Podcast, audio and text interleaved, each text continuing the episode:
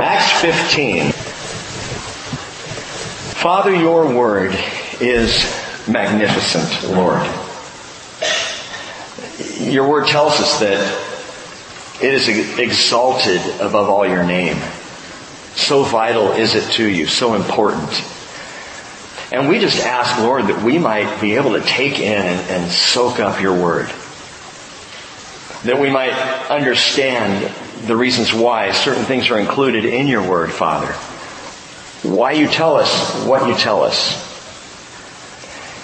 And Lord, that these things would be more than study, but will be life changing.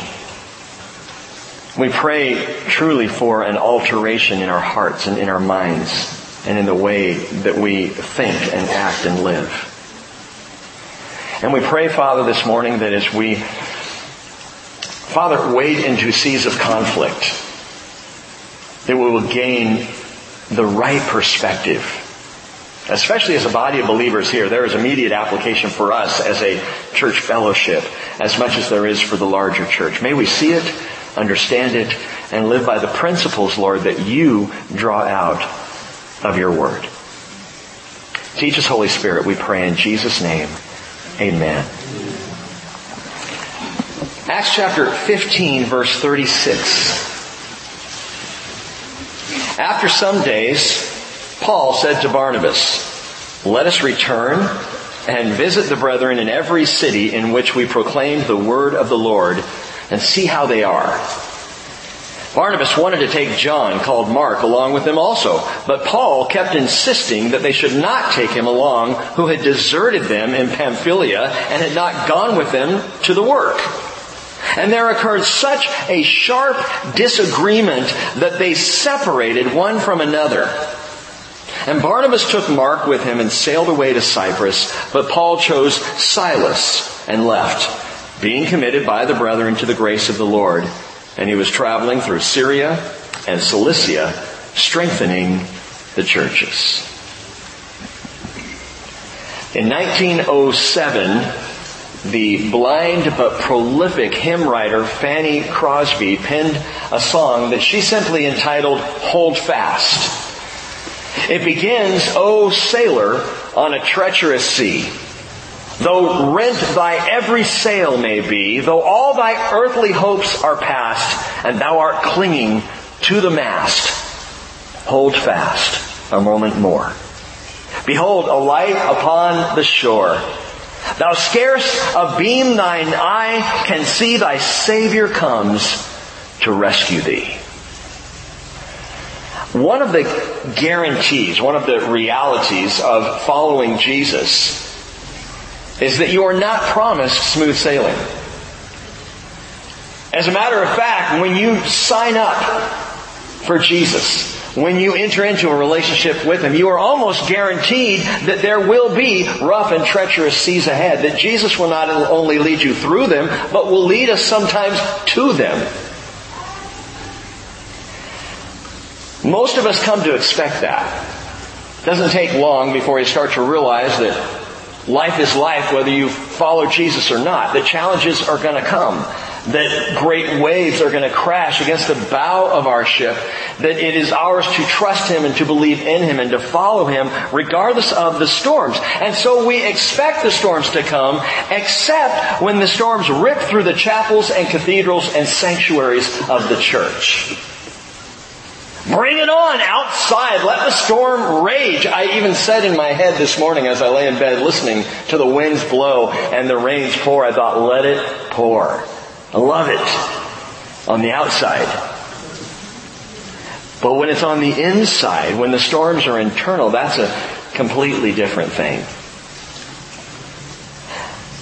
One of the reasons I love the Word of God is unlike so many biographies of famous personalities, the Bible tells it like it is. It's incredible. You can pick up a biography and in the stores read about someone and they almost sound angelic or heavenly. Not so the people on the pages of scripture. With very few exceptions, point out any patriarch, point out any apostle, and I can tell you something negative. We can, we can point out some issue that happened or occurred, some mess that they got themselves into. It is a very human book. It's amazing to me because the only glory belongs to Jesus. If you read and look at the men and women of scripture, there's not much here to glorify them. Except what they do in the name of the Lord. And that glory goes to the Lord. And so while the history of the church is amazing and exciting and even supernatural, it is also a history of imperfect, emotional, and sometimes boneheaded people. And the book of Acts is replete with it. That's why I tend to call it the book of the Acts of the Spirit, working through the church rather than the Acts of the Apostles. Because the Acts of the Apostles are not always pretty. Back in Acts chapter 13, the Holy Spirit had said, separate for me Barnabas and Saul, and now we see them separate in harsh and strong disagreement. The, the word in verse 39, look at it, it says there occurred such a sharp disagreement that they separated from one another. The word sharp disagreement, it's one word in the Greek. We even have an English equivalent. In the Greek, it's paroxysmos. Paroxysmos. In the English, we call it a paroxysm. And a paroxysm physically is defined as a fit or an attack of convulsions. Emotionally, a paroxysm is a sudden outburst or intense argument. This sharp disagreement is an explosive debate. Is a harsh dispute. This was no quiet conversation between these two men who were called by the Holy Spirit as missionaries for the church. Paul. Paul, that, that man called out of his strict Jewish lifestyle who became a passionate follower of Jesus Christ. Barnabas, the son of encouragement. If there were any two men well suited to go together on mission for the Lord, it was these two men. And yet they explode in a conflict that is so intense they can no longer do ministry together. And that's right here in scripture. This sharp disagreement, this paroxysm, not unlike the storms that suddenly explode on the Mediterranean. And yet they're not even on the Mediterranean, they're on the shoreline. And this storm ends sadly, wistfully, as Barnabas takes Mark and sails off to Cyprus. Without Paul. The fellowship is broken. The dynamic duo is deceased.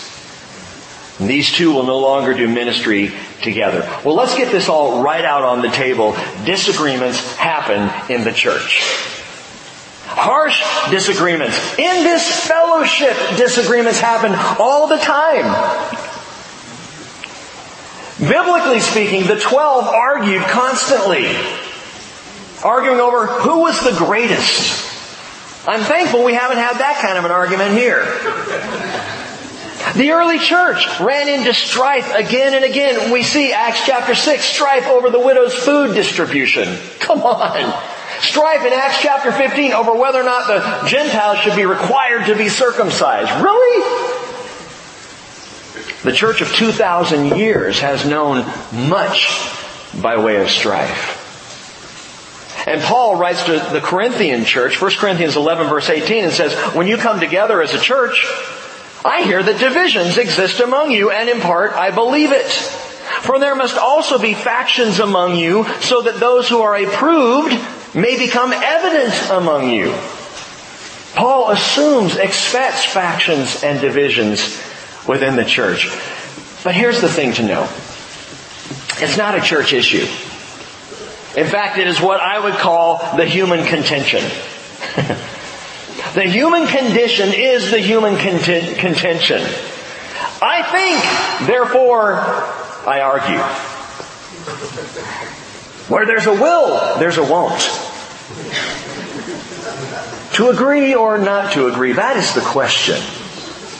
And you get any two people in a room together and there will be disagreement. There will be debate. You can be Christian, you can be non-Christian, doesn't make any difference. Human beings argue. We disagree. Some of you even from time to time disagree with me. It's shocking, but it's true. But let me give a warning here before we go any further. If there's one thing the Lord hates, it's the spreading of contention among His people. He hates it. There are an awful lot of sins that we have committed, failures that we have all done. This is the one you don't want to have any part of spreading contention, spreading strife. Proverbs 6:16. We've talked about this many times. There are six things which the Lord hates. Yes, seven which are an abomination to him, which means number 7 is worse than all the prior six. Haughty eyes, a lying tongue, hands that shed innocent blood, a heart that devises wicked plans, feet that run rapidly to evil, a false witness who utters lies, and the big kahuna, number seven, the one who spreads strife among brothers.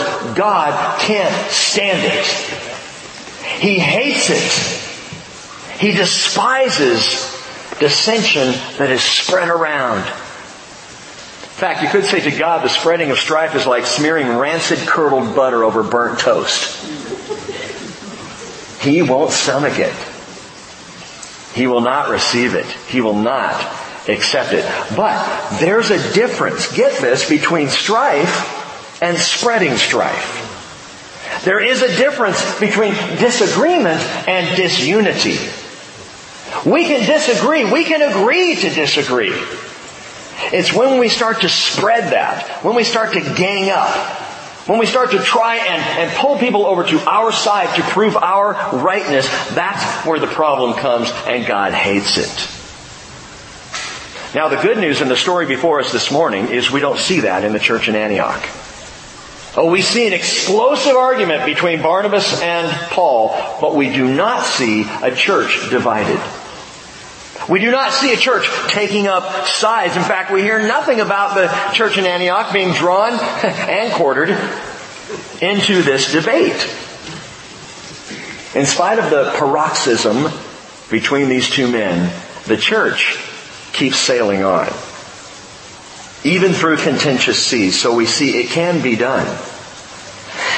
So why then does the Spirit, through Luke, record this conflict for us? And why take the time on it this morning? I wanted to pause and point out what I believe are some good coordinates here for mapping our way through treacherous seas of strife. Knowing that in any church fellowship, including this one, strife has come, strife is, and strife will come. That we sail through that stuff from time to time. How do we navigate it? Well, here are some coordinates for you. First of all, note this in the story. That Paul had the heart of an evangelist. He had the heart of an evangelist. Look back at verse 36. After some days, Paul said to Barnabas, Let's return and visit the brethren in every city in which we proclaim the word of the Lord and see how they are. Now, when Paul and Barnabas were first sent out, the Holy Spirit sent them out. The Spirit said, separate for me Paul and Barnabas for the task that I have before them. And he sent them out. Here, the Spirit's not asking them to go. Paul just wants to. Doesn't mean he's wrong to, it just means his heart is that of an evangelist. He wants to go back. He wants to see how the people are doing, how they're established, how the churches are growing. He wants to increase the ministry. He had the heart of evangelist. These folks mattered more to Paul than his own life. In fact, from the conversion of Paul forward, he lived his life for the church. He would say on one occasion, 2 Corinthians 11:28, apart from such external things, there is the daily pressure on me of concern for all the churches. He loved the churches. He loved the people. He had a heart to see the lost saved. That was Paul. That's a good coordinate on the map to get through treacherous times is the heart of an evangelist. How many believers will enter into the kingdom because of the work of Paul. I don't even think we can count them. How many churches were established by Paul just in his missionary journeys? Now, if you count them up, if you look through the book of Acts and if you read up in the letters of Paul, you can put together about 14. Some say by implication there's at least 20. Others say there are many, many more that are not even listed in scripture that we don't even know about. But Paul was an evangelist. Paul was a church planter. A guy by the name of Neil Cole on churchplanting.com said the following. Paul not only left numerous church plants, he left the DNA of a movement that would eventually spread to the extent that even the Roman Empire itself would surrender to Christianity. Whether or not that was a good thing, we can discuss another time. But history was changed, he writes, in dramatic fashion through one man's obedience. How much of an impact can one person have? Ask Paul. How much of an impact can you have, men, women, in your life? Just one person. I'm just one person. What can I do for the kingdom? How can I change the world in the name of Jesus? I'm just one guy. Ask Paul. All Paul said was, let's go visit the brethren. Let's go back and see what we started. Let's follow up a bit the heart of an evangelist. I think about all those churches, all those people that were introduced to Jesus because of the preaching and the planting of Paul. Galatia, Thessalonica, Corinth, Ephesus, Philippi, Colossae, and yes, even Rome. And what's interesting is we look at those, we hear those words, those names of those cities, and we think doctrinal letters. When we say Philippians, we think of the letter to the Philippians, and we turn there. First Thessalonians. My friends, these were people. These were people whose lives were changed by the gospel. People who, to Paul, these were people to establish in Jesus Christ. These were not doctrinal letters to study. And so Paul's heart was to see them not just saved, but saved and established. Which again is the value of discipleship. By the way, whose responsibility is discipleship? Is it the church's?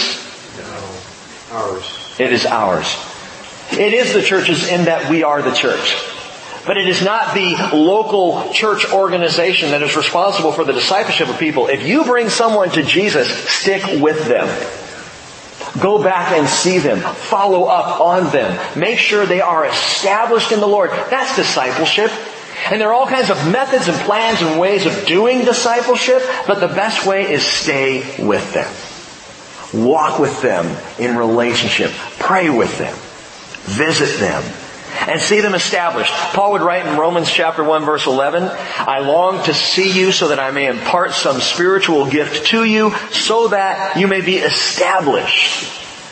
He wrote to the church in Thessalonica, 1 Thessalonians 3:12. May the Lord cause you to increase and abound in love for one another and for all people, just as we also do for you, so that he may establish your hearts without blame, in holiness before our God and Father at the coming of our Lord Jesus with all his saints. To the church of Colossae, chapter 1, verse 23, he says, continue in the faith, firmly established and steadfast and not moved away from the hope of the gospel that you have heard, which was proclaimed in all creation under heaven, and of which I, Paul, was made a minister. Paul's calling, the heart of an evangelist, a minister of the hope of the gospel to establish people in Jesus Christ. And that is very much a part of the navigational work of the church. It's why we keep coming back every week. If you ever wonder that, you're in the car driving here on a Sunday morning wondering, why am I doing this? Let me just tell you that you might be established in the Lord, established in His Word, strengthened in your walk and in your faith, and that you might establish others. And that's why Paul wanted to go back. These fledgling churches, they weighed on his heart. He thought about them constantly. They consumed his prayers, his ministry, his very life. What an example. Can, can you say that? Can you say that your church family consumes your thoughts? That brothers and sisters in the Lord consume your prayers?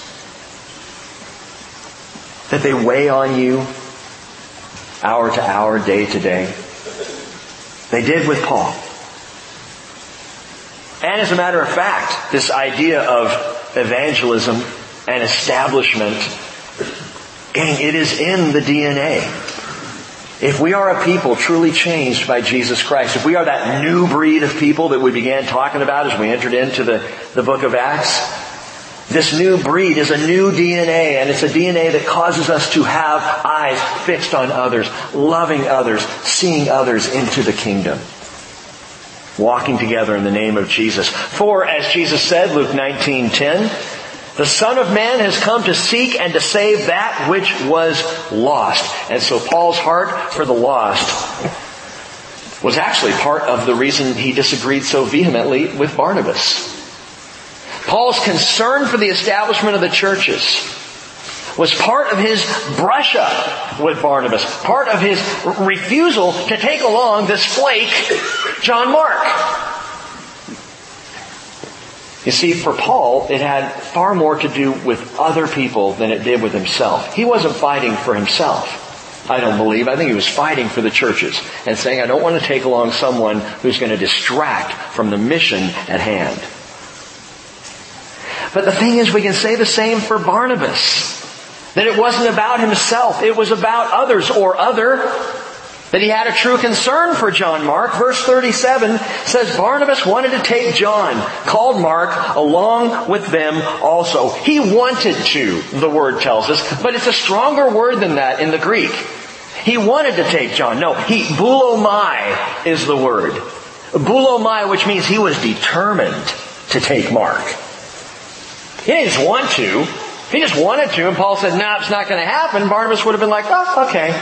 But he was determined to bring him along. He was not about to budge. Why is that? Well, John Mark was his nephew or cousin. We're not sure which one, but related to him, so obviously he had an affinity for John Mark, but it's more than that. For you see, as much as Paul was an evangelist, Barnabas was an encourager. It was in his makeup. He had the heart of encouragement.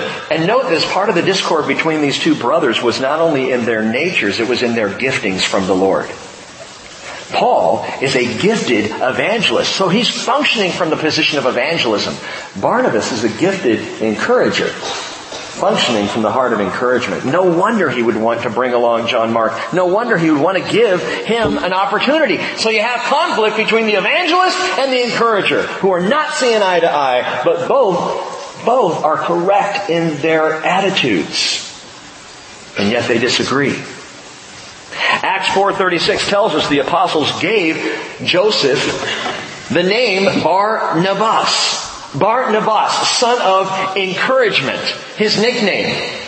They called him Barnabas because that was his natural and spiritual gift set. And note that it is a spiritual gift. I want to try and point these out as much as I can as we're going through Acts, moments where we see a spiritual gift actually at work. And in Barnabas, we see one. That word encouragement in the Greek, it's paraklesis.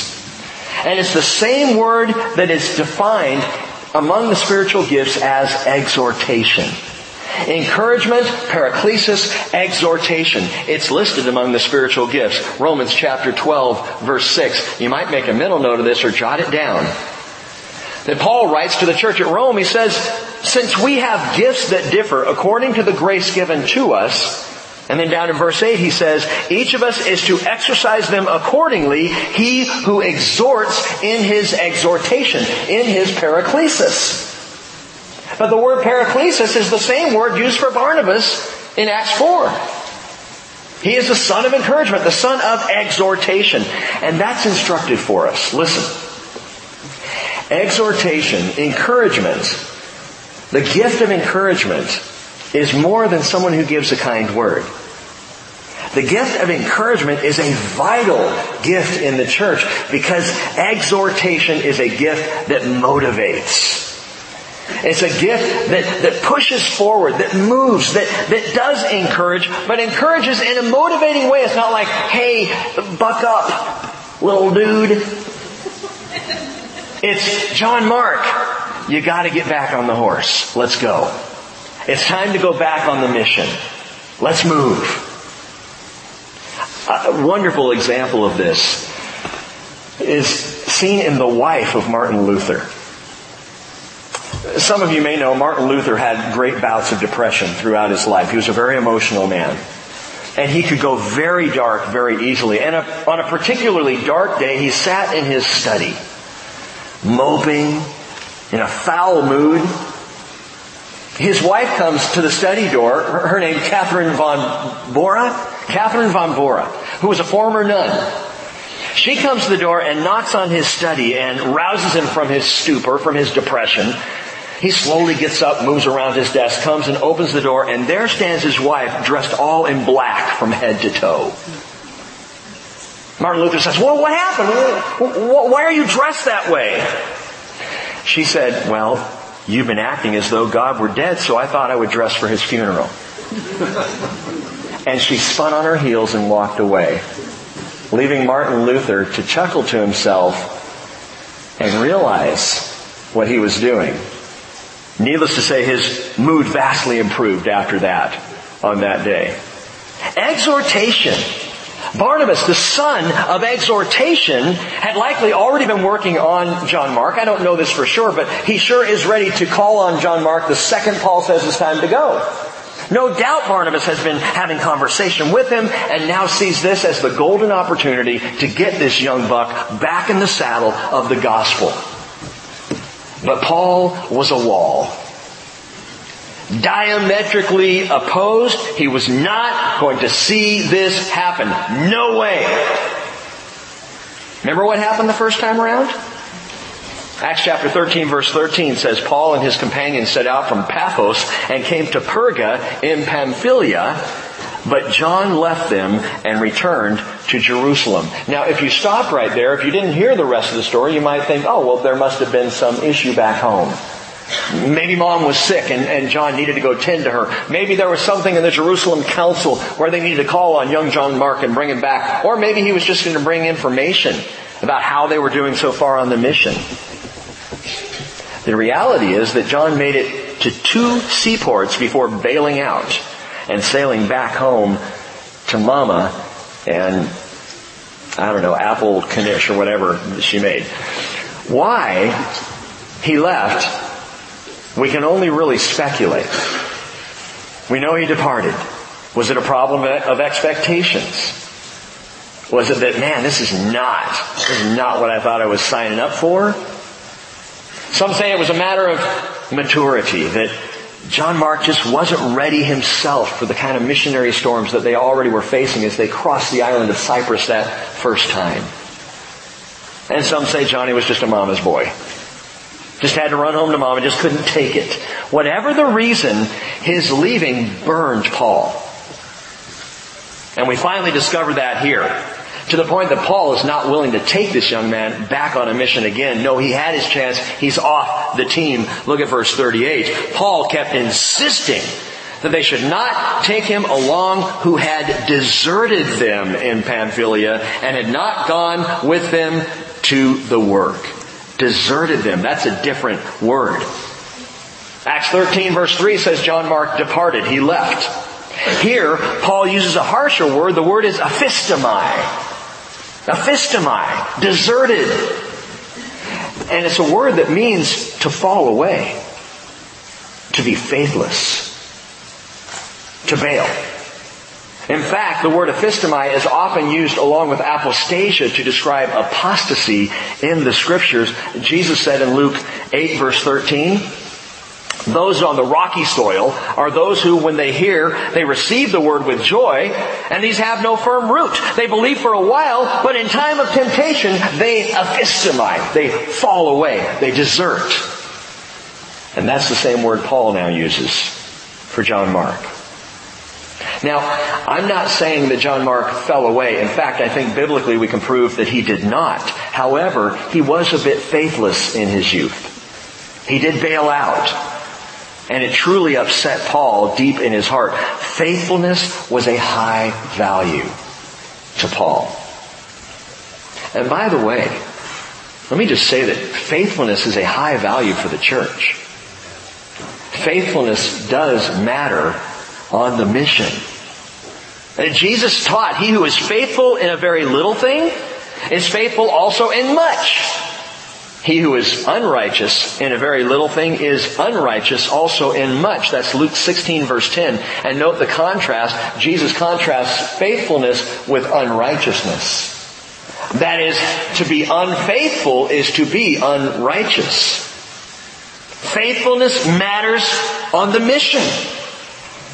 1 Corinthians chapter 4 verse 2, Paul said, it is required of, of stewards that a man be found faithful. Faithfulness matters. Paul had a passion for the mission. I'm giving you coordinates here. If you haven't caught those, Paul had a, had a heart for evangelism and Barnabas, he had a heart for exhortation or encouragement, both valuable, both points, coordinates on the map. But thirdly, Paul had a passion for the mission. The mission mattered so much to Paul, and faithfulness matters on the mission. Jesus said in Mark 24, 45, Who then is the faithful and sensible slave, whom his master put in charge of his household to give them their food at the proper time? Blessed is that slave whom his master finds so doing when he comes. But Jesus also said in Luke 18 verse 8, when the Son of Man comes, will he find faith on the earth? The question begs a no. The question states when the Son of Man truly comes, when Jesus returns in the glorious second coming of Jesus, that he will not find faith on the earth. That, that by that point, the church having been caught up, raptured, at least seven years prior, that by that point, all of those who come to faith in Jesus during that time of tribulation will have been executed. There will be a handful of those. Israel in the wilderness protected, saved. But will Jesus come and find faith among the rest of mankind? No, he will not. And I think we need to pause and consider the seriousness of that.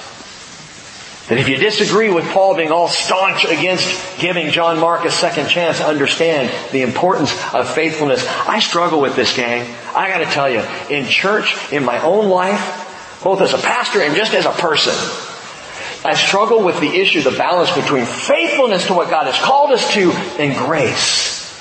Mercy to give second chances, again, both to myself but also to others. There are times in my heart where I look at someone and I think, they're just not being faithful here.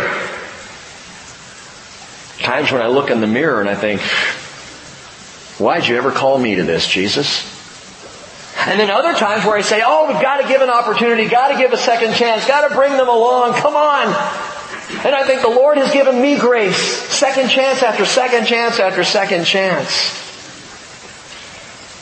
And I guess the biggest struggle for me is that in all of the, in the church over the last 2,000 years, we come to a point in our culture where faithfulness is not a high value anymore. Grace is a high value. Second chance is forgiveness. Whatever. Do whatever you want. Just show up. You're good to go. Once a year, show up. You're fine. Ultimately, some would say God's just going to save everybody anyway, so it really doesn't matter. And I think what's happened to faithfulness? We have been called to be faithful. Will we fail? Yes, we will. But we have been called to be faithful people. It matters on the mission. To the point again where Paul is not willing to risk the mission on a runaway. I get that. The kingdom calls for servants, not serve me's. And I saw a lot of them last night, by the way. Well, Rick, but that was just a fall festival. There wasn't any, really anything spiritual. It was spiritual fellowship. It was spiritual serving. It was people loving each other. And I so love to see that in the church. But Barnabas takes a different tack than Paul does. He sharply disagrees. Here's that paroxysm.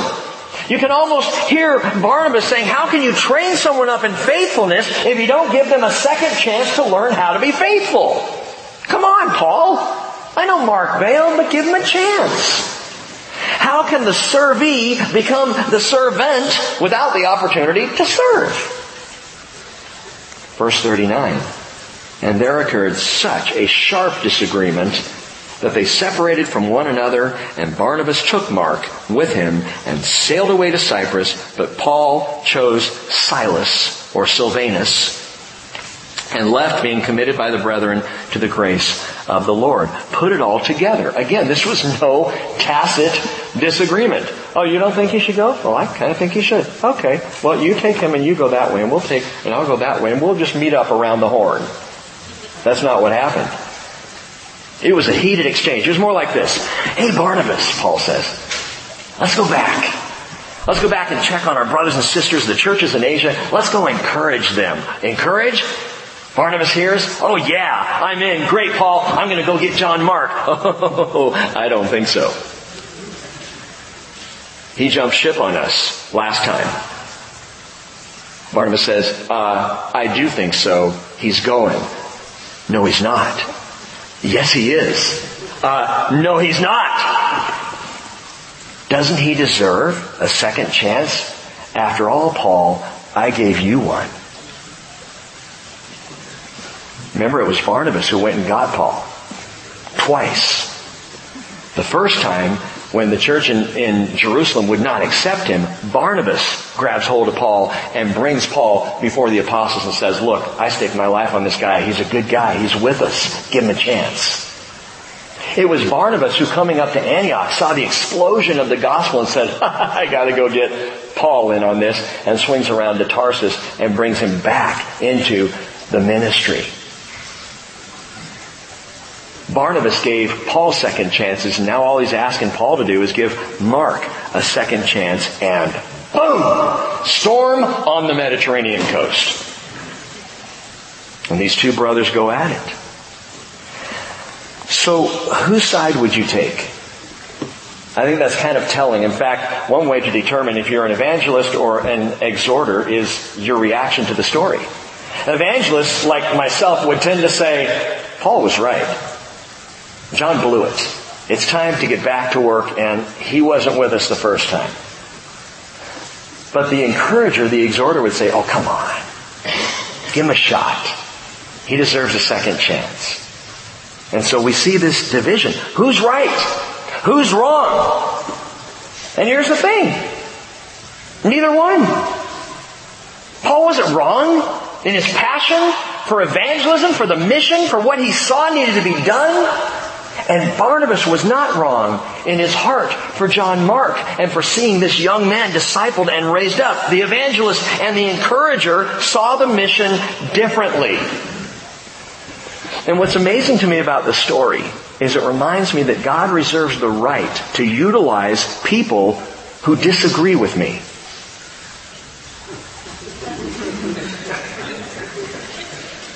I mean, really? Lord? And I have seen over the years, and perhaps you have too, people you have worked alongside with in ministry, and then there's a clash. There's a difference of opinion. Not of doctrine, but of opinion. And one person goes one way, one person goes another way, and both are thinking, how could he think that? How could she do that? Obviously I'm right and they're wrong. When the truth is, gang, God alone is right. Because God alone is righteous. You realize how many times we face decisions corporately and personally. But let me speak strictly of the church. How often we face decisions in this church body or have faced decisions where there is not a right or wrong answer, there's just an answer.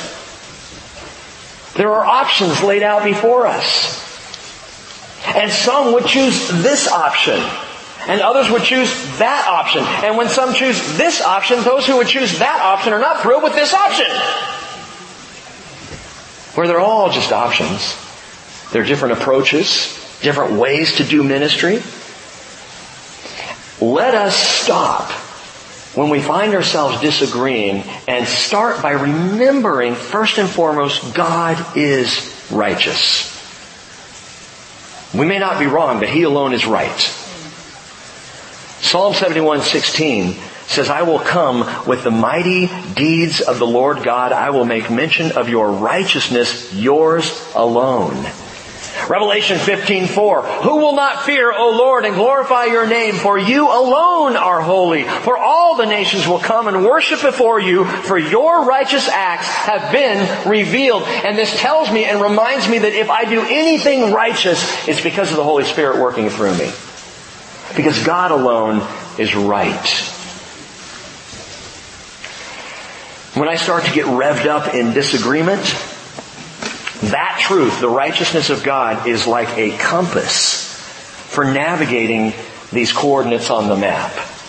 The coordinate of evangelism, the coordinate of, of encouragement, the coordinate of the mission, all important coordinates that help us see our way through treacherous seas, but God's righteousness is the compass that shows us the way. Let me quickly show you what I mean by this. I confess to you, I reached this point in studying this week. And I kind of stopped.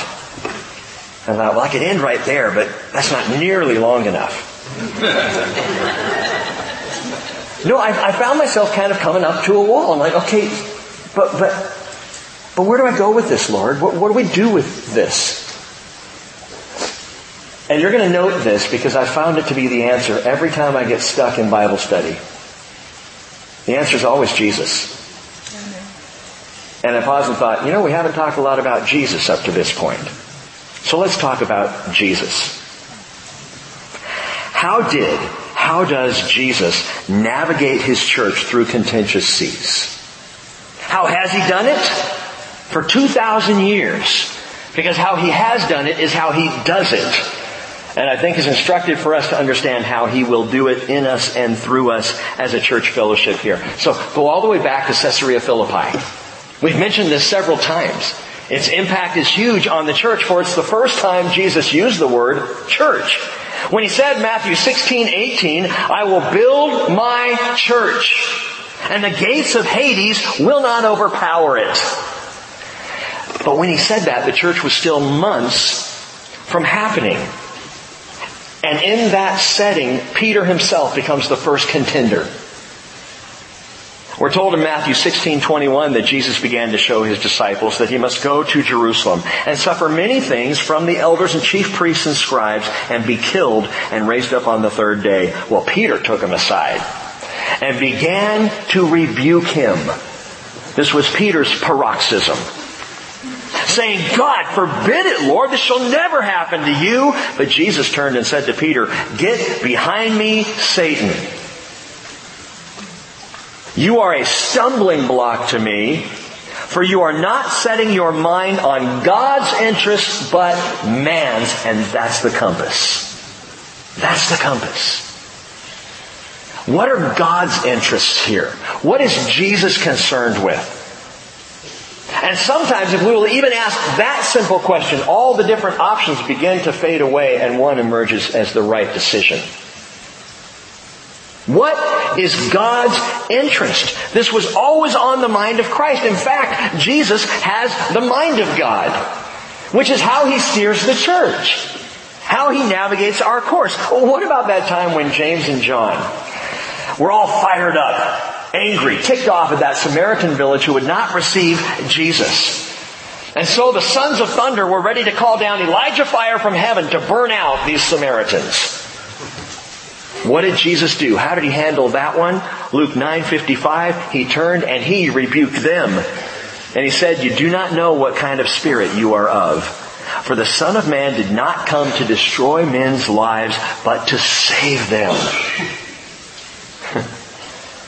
and then there were all the sharp dis- disagree- disagreements of the Pharisees. Their attacks on Jesus. And he just keeps his cool through everyone and it seems like there are only three times where we really see Jesus hopping mad. Oh, we'll see him usher a rebuke. We'll see him uh, call someone out.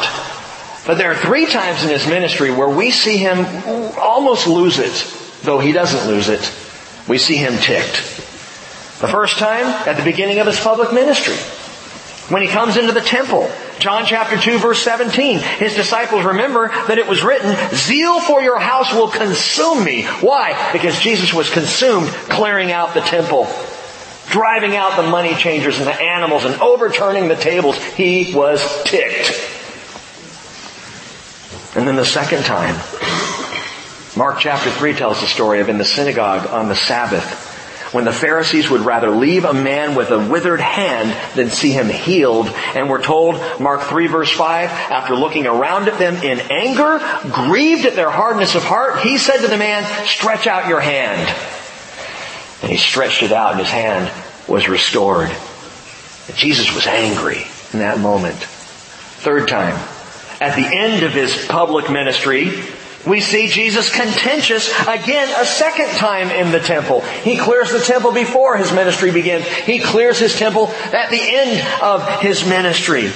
Mark 21, uh, or Matthew 21, Mark 11, Luke 19, as contrasting John chapter 2.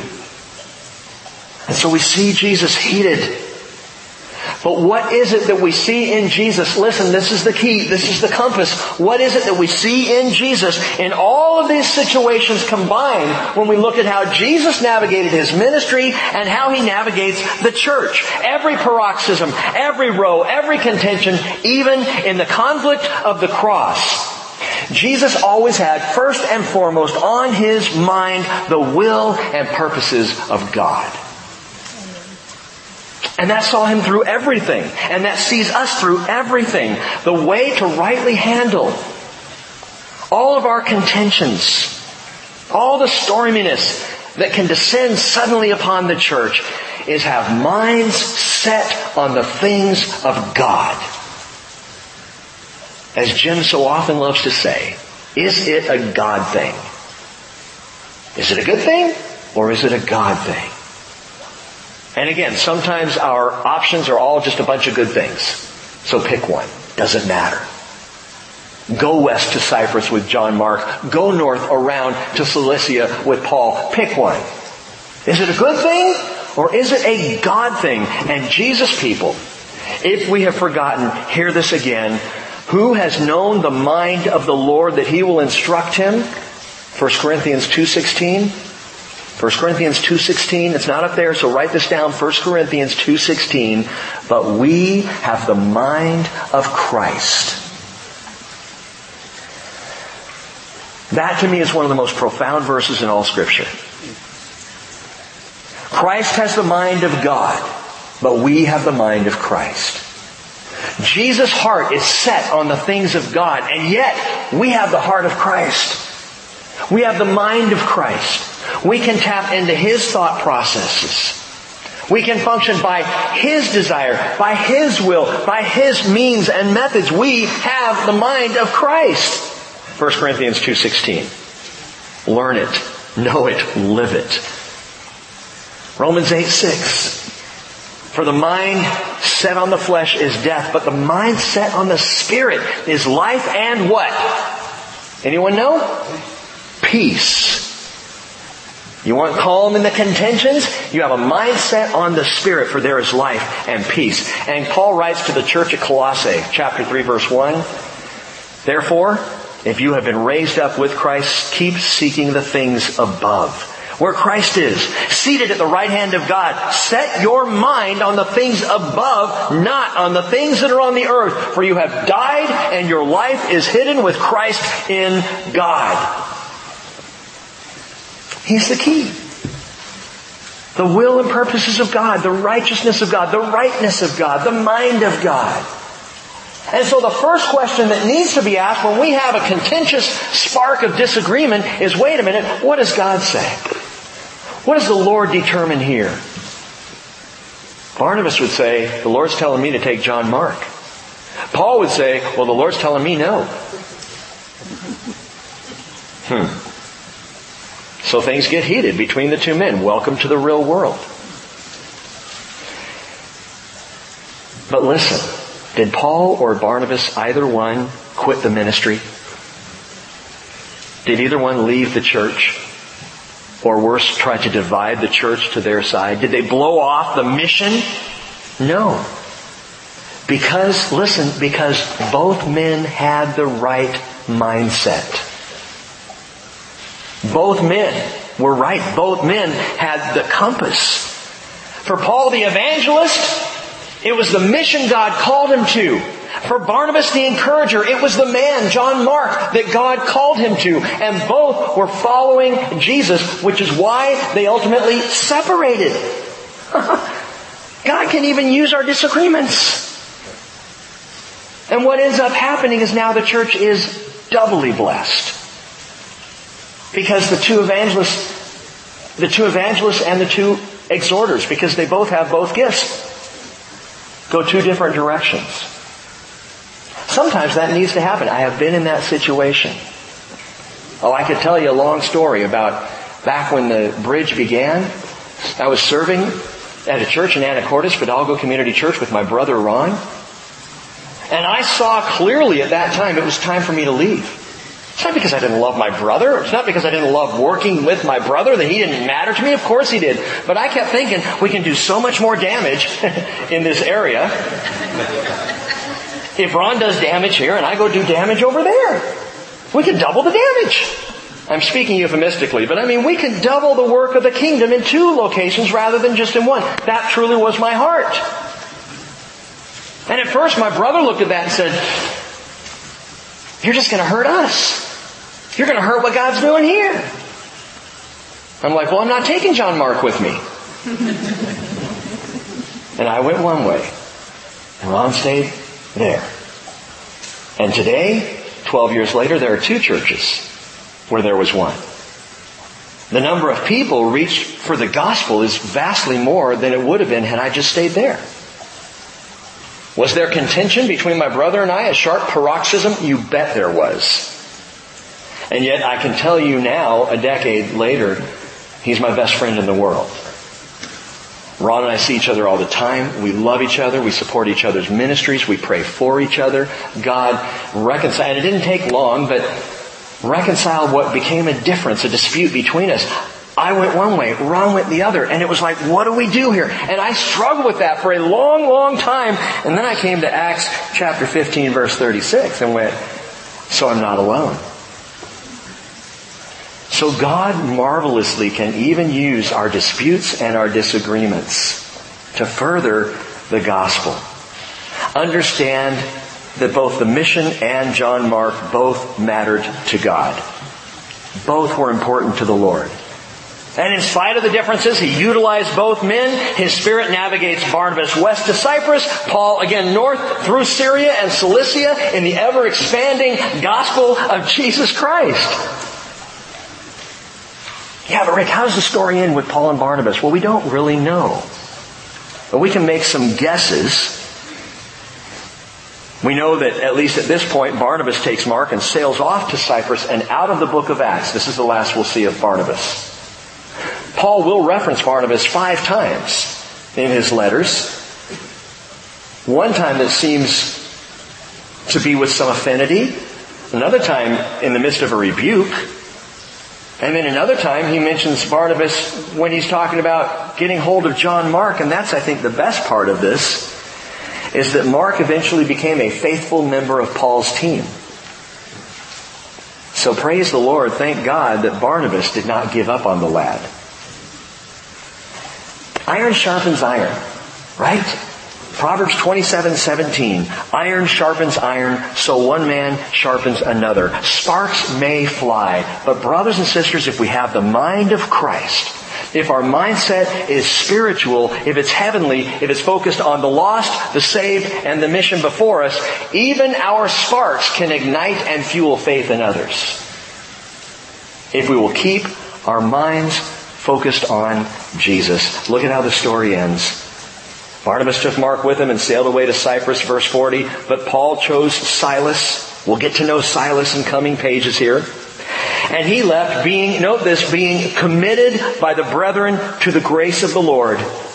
And he was traveling through Syria and Cilicia, strengthening the churches. I like that. Two outcomes in spite of all this contention, the grace of the Lord and the strengthening of the church.